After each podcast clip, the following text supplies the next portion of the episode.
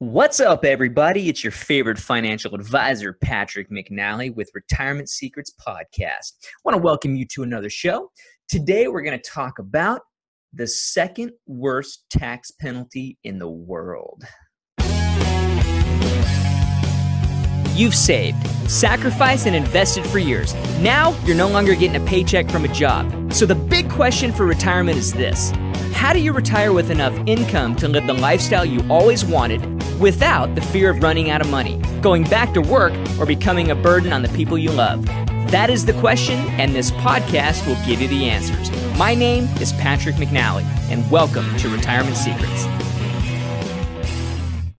All right, guys, welcome back here. Let's launch into today's topic, which is the second worst tax penalty in the world. But before I forget, I want to mention if you want to see how we do planning at Retirement Lifestyles Advisors, my firm, I want you to visit a little website, show you a little preview video. It's like a four minute video, real short. You don't got to opt in or nothing to, to watch it. Simply visit rlaplan.com. That's RLA as in retirement lifestyles advisors plan.com. Check it out. Watch a little video there.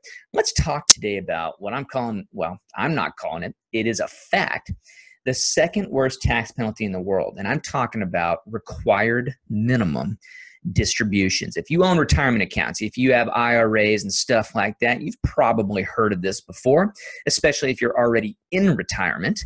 But if you haven't, all right, I want you to take some notes because I want to talk about what is the required minimum distribution, the tax consequences, and how you could potentially avoid it, aka fire Uncle Sam. All right, so let's talk about this. Required minimum distributions, RMDs. When you turn 70 and a half, the IRS gets really interested in you. They've let you defer this money, they've let it grow. You haven't had to pay any taxes on all this savings you've been putting away for maybe 20, 30, 40 years. You've been putting money into like a 401k. And then one day you woke up and you said, dude, I'm retiring. Then you rolled that money from a 401k to an IRA. And you're going through life all happy and stuff. And then one of these days, you thought that turning 70 was a birthday well, the IRS says we're going to celebrate your birthday at 70 and a half because guess what? It's time to pay the piper. We want our piece, is basically what they're saying. Whether you need to pull money out of that IRA or not, they're going to make you take a minimum withdrawal. That's a required minimum distribution. Now it's based on your it's based on your age. It's it's if I could tell you a percentage, I would. IRS doesn't make anything easy. It's called a divisor. And if you want to know what your divisor is, it's based on seven and a half. And then each year you get older, guess what? You get to take a little bit more out of that account, whether you want to or not. And you can find out how much by going to what's basically the IRS IRA Bible, if you will. And that's IRS publication 590. Just Google it, you'll find it. And if you're having trouble sleeping at night, open it up to page one. But in the very back of that booklet, it actually has a list of the required minimum distributions based on your age. Um, anyway, that's how it kind of tells you. More importantly, you could probably just talk to your financial advisor and they can calculate it. But when you turn 70 and a half, you got a certain time frame that you got to take money out of that account. And if you don't do it, you will be assessed the second worst tax penalty in the United States, and that is a 50% penalty. Five zero, 50% of the amount that you were supposed to take out, you have to take out. So if you had to take out $10,000 as your required minimum distribution and you missed the deadline, well, guess what? They assess you a $5,000 penalty. Ouch! And guess what? There's more tax on top of that ouch. So it's like tax upon tax. It's freaking brutal. And it's only worse than the number one tax penalty in the in the United States, which is avoiding paying payroll. You don't want to do that either. But we're talking about required minimum distributions. Here's the other thing that I don't like about RMDs. If you don't need the money, you got to take it out. That money goes right under your tax return. So I'm kind of transitioning. I'm, I'm, that's what RMDs are. I'm going to talk about the tax consequences now. You're forced to take this money out which sucks in and of itself. Because if you don't need the money, it goes right under your tax return as ordinary income. Like, like you got a paycheck that you didn't want and you didn't need it. For some people, that actually can put them into another tax bracket. Like if you got a pension from somewhere else, if you or you've got, you know, other income streams coming in right into your return and you're kind of been living within this certain tax bracket and now you got to throw like 10 grand on top of that. Think about it. You're paying more taxes on everything now. So that can screw stuff up. So the tax consequences can be a pain. Well, how do you avoid it? Well, there's a couple of ways that you can avoid it. If you're listening to this and you're young, maybe you're just starting out your investing career, you've got like a 401k at work, I want you to check and see if they have a Roth option. Roth means that the money you put in, you don't get a tax deduction on it today, but all that money going forward, all that growth, all that you know you're starting with this little bit of a seed money it grows into like you know this giant bag of money later on in retirement. Well if it's in a roth you don't get the tax deduction today but you get to pull all that money out tax free later on. Guess what else it does? You've got no required minimum distribution at 70 and a half. The irs doesn't care. They already got their taxes. They're like whatever we tax that money. We don't, we're not going to make you take anything out so that's how you can control your taxes in retirement. You effectively fire Uncle Sam off of your stuff and they can't make you take money out of a Roth IRA. And all kinds of cool stuff happens later on. But you may be thinking to yourself, well, Patrick, I've been putting money into my 401k for years. It's been growing now. Am I stuck? Well, no, not necessarily. If you do have that Roth option in the account, you may want to consider, obviously, talk to your financial advisor, talk to your tax person, make sure it's, you know, it's appropriate for your situation. You like that little disclaimer I kind of put in there? Talk to your financial person and make sure it's right for you. But here's the deal you may want to stop putting money into the traditional option and start putting it into the Roth. Here's the other thing you can probably do you may want to consider converting money from that traditional account to the Roth. Now you got to pay the taxes. You got to remember that. So you want to do what I call a strategic Roth conversion. And this is, you know, you want to work with your advisor in conjunction with your tax person and find out how much wiggle room, so to speak, you have in your tax bracket.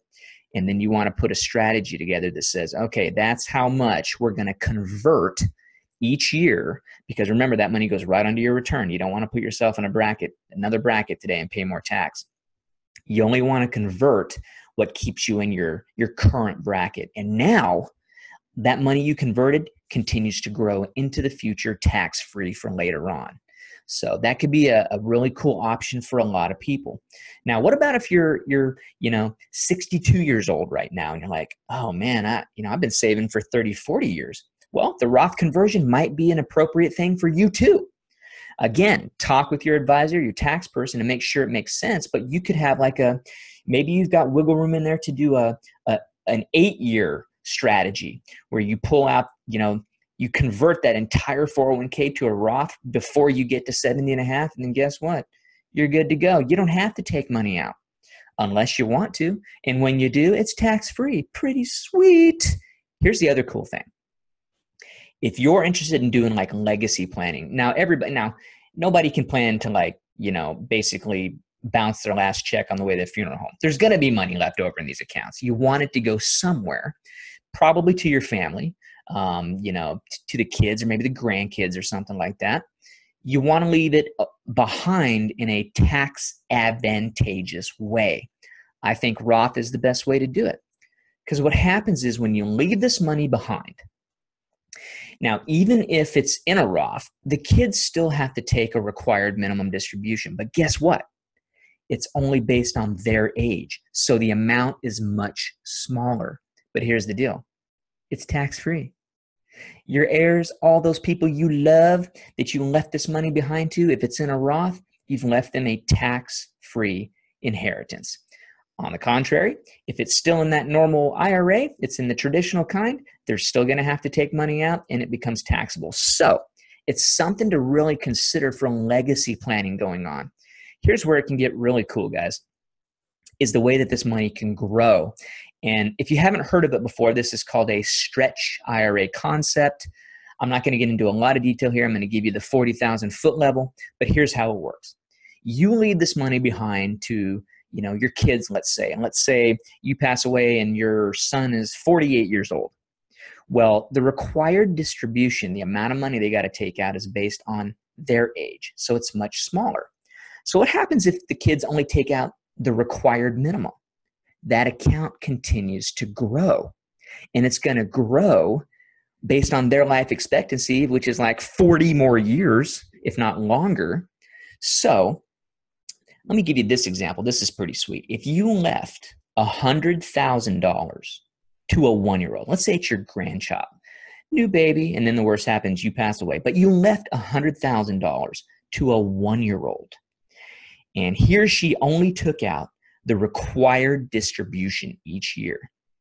If that money continued to grow at, say, 8% over that one year old's lifetime, that $100,000 that you left behind will actually pay out over $8 million.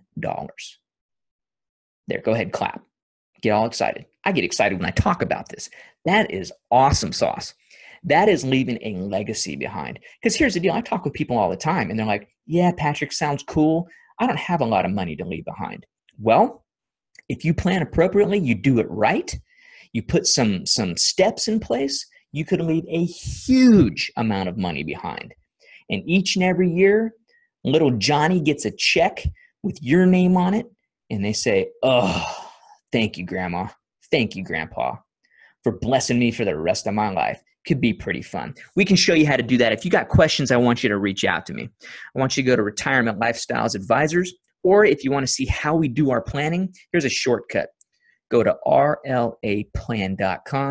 You can you can watch a free video there. It's about a 4-minute video, super short, give you kind of a quick snapshot on how we do income planning. And if you want to go a little bit deeper, you want to do a little bit deeper dive into uh, some planning, I've got a three-part video series. It's it's free. A three-part free video series. And I call it the five minute retirement plan makeover. And you just put in a little bit of information and unlocks the videos for you. And you can go to the website and find that, or you can simply visit five minute retirement retirementplan.com. That's five minute retirement plan Doesn't matter if you put in the number five or you spell out the word five, it goes to the same cool, awesome place. So go check those out, guys. Thanks for listening today, and I'll be talking to you again real soon. If you got something good out of this podcast, be sure to rate it, make sure to click subscribe so you never miss out, and share it with your friends. You can always follow me on Instagram and on Facebook. And if you don't already have a copy of my book, Retirement 101, you can grab a free copy today at retirement101book.com. Thanks for joining me, and I wish you the best in retirement.